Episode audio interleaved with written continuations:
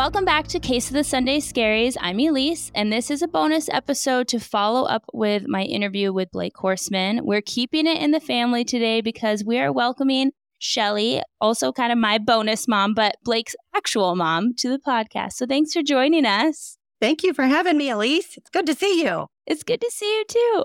It's been a while. The purpose of having Blake on last week was because I think, unfortunately, as a country, we've become so desensitized to these events. We see gun violence, we see mass shootings, mm-hmm. we see school shootings constantly on the news. I know that you listened to the podcast, and I believe it was like 386 since Columbine, which is just a crazy number. But I think when we're watching this as not spectators, but as, you know, people consuming news channels, it's hard to remember when you are desensitized to it that these are individuals, families, and entire communities that are never going to be the same after they're touched by this kind of tragedy. So I wanted to take it beyond just a blurb. And that's why I wanted Blake to share his personal story and how his life and the community of Bailey was altered afterwards. But then we got a lot of feedback, including from my co host, who is on maternity leave and is a new mother. And she was like, How the heck could a mama bear be in that school with two children in there? And you obviously had a job to do, but your number one job, as I know you to be, is a mom. Absolutely. We've gone through the facts of what happened that day. But can you share from your mm-hmm. perspective mm-hmm. how that day unfolded and the emotions of that day? Um, yes. So, um, like Blake said on the podcast, um, I was the one that made the code white call so initially, I went into work mode mm-hmm. because that was my job. Um, principal told me to do it. I did it. Then I went into mom mode and immediately, where were both of my kids at this time? It happened during a lunch hour. That's actually how he got into the building because kids were in passing and he just kind of walked through the building with them. So I immediately went, Are my kids in the cafeteria? Like, where are my kids? that part was really hard for me because I didn't I didn't know where they were. I had to physically look up their schedule to see where they were in the building. When I found out that my daughter was actually in the other building in a PE class, I was relieved mm-hmm. because I knew it was happening upstairs in our building. And then when I saw that Blake was in the PCTV, is what we call that class, I knew what that meant. He could be anywhere in the building which he was. They they kind of roamed the building a lot, taking interviews and pictures and that kind of thing. And so that really scared me. And the only thing I knew was the classroom that it was in. I had a pretty good idea that Blake would not have been in that. It was an upper level English class. So I knew there wouldn't really be a reason unless he was interviewing somebody right. in the class or the teacher. And that was a relief. But until I physically saw both of my kids, I was running on fumes. Like I, I didn't know what to do until I could physically see them. I couldn't leave my office, basically, because we were on a lockdown. So I couldn't go find my kids anywhere. So until I could physically see them, and like Blake said in the podcast, it was hours before they evacuated the building into the other building and we actually came all together. I had to go find my daughter. They had put the PE class into the boys' locker room. So they locked down the other building as well, where she was at. Yes, we locked down both buildings. Mm-hmm. Exactly. And then once once we could locate, you know, and SWAT did their thing, and it was isolated to one classroom, then that was when everybody came into the other building. Yeah, it was a emotional moment when I finally got to see my kids when tragedy like this strikes, there's so many working parts, right? And everyone has different knowledge of what's going on and is privy to different things. SWAT team knows one thing, police know one thing, ambulance knows one thing, right. and then administrators at the school know something. How much of this were you aware during the fact, like during it happening? How much did you know of what was going on? I knew quite a bit what was going on. What triggered the code white announcement was a girl, and I'll never forget her face, came running to the front office and she said, He's got a gun. He has fired a gun. And so I knew at that point that it was definitely a gun and it was definitely a male. And I knew where he was because of the classroom that she was in. And all of those kids that he kicked out of the room mm-hmm. came um, running down to the main office. We gathered them all into the main office when we locked down. I knew that. I knew the kids that were in the classroom. I knew how many there were. I knew all of that from being in the main office. And just as a reminder to listeners who maybe didn't listen to the podcast and the interview with Blake yet, that first gunshot was not necessarily aimed at anyone. It was almost like a do what I say warning shot. Mostly because the boys refused to leave the classroom. So he made a point that I'm not kidding. Right. And shot the gun and then they all left. Mm-hmm. As they as they should have. Including the teacher. Um, she didn't want to go either. Well, I imagine not. But it was a warning sign of what was to come. Yeah. And and obviously like this is a tragedy in and of itself that one life was lost. But had they not made that decision and riled him up anymore, who knows what could have happened. So they definitely made the right choice in leaving, even though I cannot fathom how hard it was, especially as a teacher, to leave students behind. Yes. And as a female, mm-hmm. to leave females behind, if I'm being totally honest. Oh, yeah. I'm not a mom. I have a puppy and a cat, but that's about the extent of it. But I'm lucky enough to have a really great mom and have my long distance moms, as I call them, like yourself. Mm-hmm. But I just can't, I can't fathom what it would be like to know that you can't run and protect your babies. And, you know, I will say that I've seen a lot of these school shootings and the media pans the parking lots and or or wherever, you know, the wherever people are meeting up. Mm-hmm. And I think I was on the other end of it. I was in the building. I was with my kids. I wasn't one of those parents waiting miles away to join with their children. I can't imagine that feeling. I at least got to see my kids after a couple of hours. When we reunited up at our elementary school, which, like Blake said, is about 15 minutes away, those people had waited there for five or six hours. And I can't imagine that feeling. And they didn't have the knowledge you had of what room, what classroom. No, they did not. I, th- I think sometimes the news, um, I understand it, but I think they overstep because that is, mm-hmm. like you said, panning over these parents that have no idea where their children are or if their children are alive. And and we're talking lately, it seems like it's been happening at elementary schools a lot more. And those aren't kids that are sending texts to their parents or I'm okay or things like that. Mm-hmm. Um, well, I guess I don't know. Maybe yep. maybe six year olds have phones these days. I'm not sure. It just feels like such an overstep to capture people without necessarily their consent in in what must be the scariest moment of their life period as parents until yes. they are reunited. Mm-hmm. It is. It's I can't explain it. well, and I hopefully will never understand it, but it just seems like it's becoming all too common that a lot of people share this story, which is why we wanted to talk about it. I did notice when talking with Blake that he really seemed to find a lot of comfort in the aftermath by talking it through with you guys as a family. So, as mom, what would be your advice to parents whose children have or may unfortunately experience something like this? I think the biggest thing is is to let them talk. To let them be angry, let them be sad, don't try and solve it because you can't solve it. Mm-hmm. And I know as a parent, you always want to solve everything for your kids and make it all better, and you can't. You pretty much have to be that person that listens. Um, we kind of had a unique situation also because I was involved also. And so we were all talking. Mm-hmm. It wasn't just my kids telling their parents, it was telling me as another, I say victim, because we're all victims in this situation. Absolutely. Yeah, because we have been traumatized. And so I just think that's the biggest thing is to let them talk and don't try and fix it. Be a good listener. I think that that's a really important point is sometimes it's hard not to project your own feelings onto other people and I would suspect mm-hmm. as a parent even more so because you want to play the fix it role and wrap everything up in a bow for your kids and make the world safe again. And they've unfortunately been shocked overnight with that there's a lot of evil in this world, unfortunately. And there's a lot of hurt people in this world that are willing to hurt others in response to their own pain.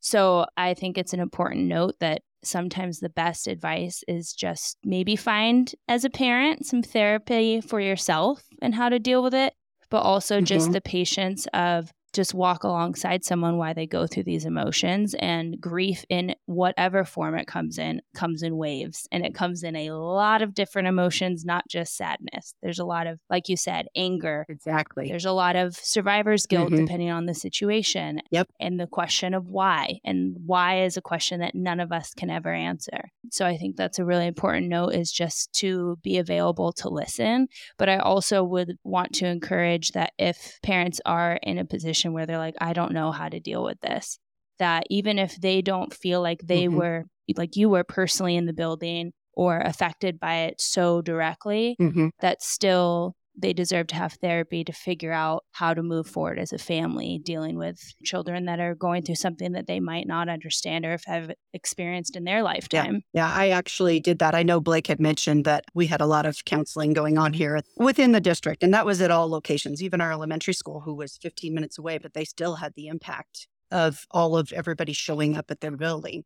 Um, but I chose also to get some counseling outside of the school district um, for that exact reason, because I needed to be a parent also, not just a victim. Mm-hmm. And so, yeah, I went to months of therapy um, outside of the district, paid for it out of my own pocket because I knew that was the only way I was going to be able to help my kids. Speaking of therapy and mental health, that's something that we advocate very, very heavily on this podcast is that everyone should get the, mental health they need in whatever capacity that is. But let's talk about how this affects not just the days and months, but going forward in your life. You have mm-hmm. to not only survive this experience, be reunited with your kids, mm-hmm. but this was your job. So you have to return to this building. Yes. This building that caused all of these pains to begin with. So, can you talk about what that experience was like coming back and then touch on how you've taken care of your mental health in the months and years following this? Yes. When it happened, um, there was a lot of, um, well, we were out of school for, like Blake said, a week or two. And I think it was more like two weeks. And our homecoming game did get postponed. So there was a lot of emotion around that where there were parts of us that felt like we needed to come together that we needed to get the kids back in the building. We needed to be with them. We are in a, um, a rural community where a lot of families commute to Denver to work. And so we had a lot of kids, older kids, that were home by themselves all day. Mm. Yeah, I didn't even think about that. Mm-hmm. Yeah, we had a lot of them. I mean, probably, I would say probably 80% of our parents will probably be commuting up and down the mountain at that point in time. Sure. Not so much anymore, but they did back then. Um, and so lots of kids, middle school kids, high school kids left alone. So we tried to get that building open, gathered back together. I was the principal secretary at the time. And so I made daily announcements every day. And the very first day back, I got on the intercom to make the announcements. And later that day, my principal came up to me and he said, I hope you understand this, but I don't think I'm going to let you on that intercom for the rest of the year. You're causing a lot of triggers when people heard my voice on the intercom, which I totally understood something I didn't think about, obviously, right. something he didn't think about at the time either. But yeah, so another lady in the office had to make the announcements for a very long time. I didn't even think about that. Yeah, it was very triggering to a lot of people. I'm sure to my kids in general, probably. But a few people had come to the principal during the day and said, uh, probably not a good idea. So, and I was fine with that. You know, that was the other thing was there's a lot of things until you go through it that you don't think about and that was that was really hard that there were some kids in the building like they would come in and you can just see it in their face or when they would go up and have to walk by that classroom you could just see it that there was terror in their face. But you know bless their hearts they all stuck it out and they all i mean they all came to school every day. We finished the school year you know because this happened in the fall. We had a whole entire school year to complete um, and we did and it was a process, though, for everyone. Um, at the time, I was also um, the cheerleading coach. I had, I don't know, 12 or 13 girls on my squad. And let me tell you, that was a tough, tough year. A lot of emotion all year long with my cheerleaders. That they actually, at the end of the year, they bought me this blanket. It's a picture of all of them and it says, Thanks for sticking with us. Mm. Because there were so many times that I just felt like, okay, I just need to be a counselor that I'm not trained to do mm-hmm. because they needed that. It wasn't about cheerleading anymore. It was about our team and, and how we're going to get through this. So there were many different aspects of it, not just what happened, but the entire school year. And that classroom was closed for, I want to say, five years. It was until everybody that had been in the school which I believe also included our eighth grade because our eighth graders, like Blake said, were in a pod in the high school. Mm-hmm. They're actually That's their classrooms. Um, and so it was closed for five years. So it wasn't a trigger to those kids. Um, and then they finally opened it back up. I definitely understand not having it open. And at the same time, it's like this I think the best analogy in my head, and I don't know if this is a good analogy for it, but it's like that ghost ship that's there, you know, of that room being there yep. and yep. And no mm-hmm. one's in it, but you know mm-hmm. what transpired there. So I definitely yep. understand them wanting to keep that closed um, mm-hmm. until everyone had moved on. Yes, exactly. Yeah. I mean, talking to you about this, my brain's going of like all the little things that would, like you said, that you don't think about that would trigger those memories of that day. Mm-hmm. And in so many little yeah. aspects, your voice on an intercom, walking past that room every day. Yeah. And Emily, Emily was also um, on the volleyball team. My daughter was on that volleyball team too. And so that was, again, it was during their season those practices, those games with not having her there. And, you know, those are triggers that you have that you, you don't think about until it happens. Mm-hmm. And they're all at volleyball practice and there's somebody missing. Yeah. There are a lot of things. And so every year, um, just to let you know, every year after that, I shouldn't say every year, but for a very long time, I want to say probably 10 years mm-hmm. on the anniversary, we would do um, a day at our school that's called Kindness Day because Emily was such a kind person. And so it was called Kindness Day. And on that day, we didn't have school. Everybody came to school, but we didn't have school. And we would go out and do things in our community for kindness. We'd go to restaurants and help them clean up. I know that there were some picnic tables that one of our classes made for some other restaurants in town. And there were just, it's just Kindness Day. We did it for 10 years on that anniversary because we didn't want to forget, but we needed to do something mm-hmm. positive. Mm-hmm. And that's what we did in our community. And then after about, I think it was about 10 years, so maybe 11 years later, it was, it was like, okay, it's time to move on. You don't forget it, but it's time to make that day more of a normal day at the school anyway. And so we did that. And that's how we are now. That day just comes and goes. I think it's pretty incredible. You know, we talked about the I Love You Guys Foundation and then hearing what you guys as a community have continued on. I don't know how well you knew Emily, but Blake and I got pretty emotional, so I didn't want to go into it too much, but we always want to keep things victim focused on this podcast. So you said Emily was very kind, but is there any other little memories you can share about who Emily was and just so people got an idea of that she was not just a victim of this shooting, but she had a whole life. Oh, she did. She would light up a room. I mean, literally, she was kind to everybody. Everybody loved Emily. She was a she was just what, and you know, it's hard in high school. yeah. She was one of those kids that everybody liked and everybody liked her. And she was, I think she was a junior that year.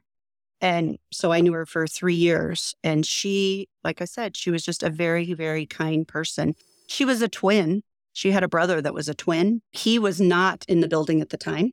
He was actually on a field trip, but I knew him as well. And they were both very, very kind, loving children um, kudos to Ellen and Mike Keyes because they they raised two beautiful children. And to go on to see what they have done in the I Love You Guys Foundation is incredible to me after knowing what they went through, losing a child, but being able to make something so positive come out of it is it's just incredible to me. They're very wonderful people after it happened, there was, and I don't remember long after it happened, but there was something that was called Emily's Ride. And um, it started at Columbine High School, and it was motorcyclists from all over the state that rode from Columbine High School to Platte Canyon High School.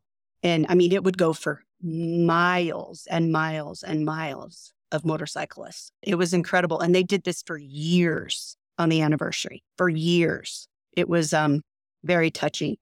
When I was doing the research for the podcast, I read about those motorcycle rides, and there was a really cool note in the article, and I can definitely link it if people want to read it. But they said that when the first motorcycle, this is how many there were, got from Columbine to Platte Canyon, the last one hadn't even left Columbine yet because there were so many people that showed yes. up, which is incredible.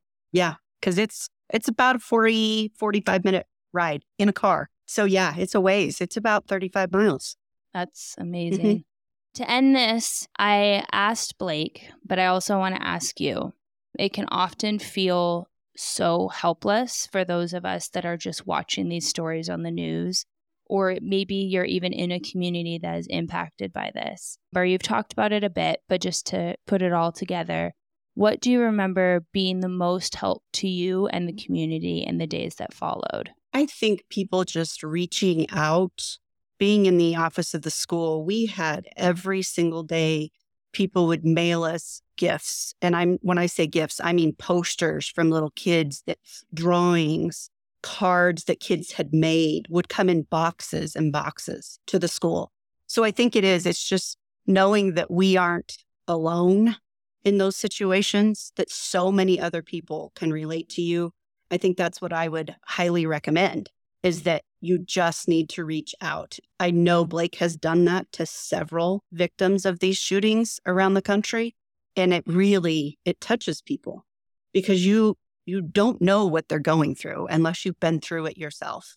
And so I think just reaching out, letting people know that you're here to talk to, that if you need anything, just to offer those those helping hands to people, I think, more than anything because it is um, a terrifying situation that you will always remember. You'll never forget it. Shelly, thank you for joining us today. I, as you know, off this podcast and on, I appreciate you so much. I thank you for being vulnerable. So I really appreciate you taking the time to share it and coming on this podcast. Thank you so much for having me, Elyse. As always, remember to follow our podcast on Instagram and TikTok at A Case of the Sunday Scaries. And do us a favor, share your favorite episode with a friend. It truly helps our podcast grow.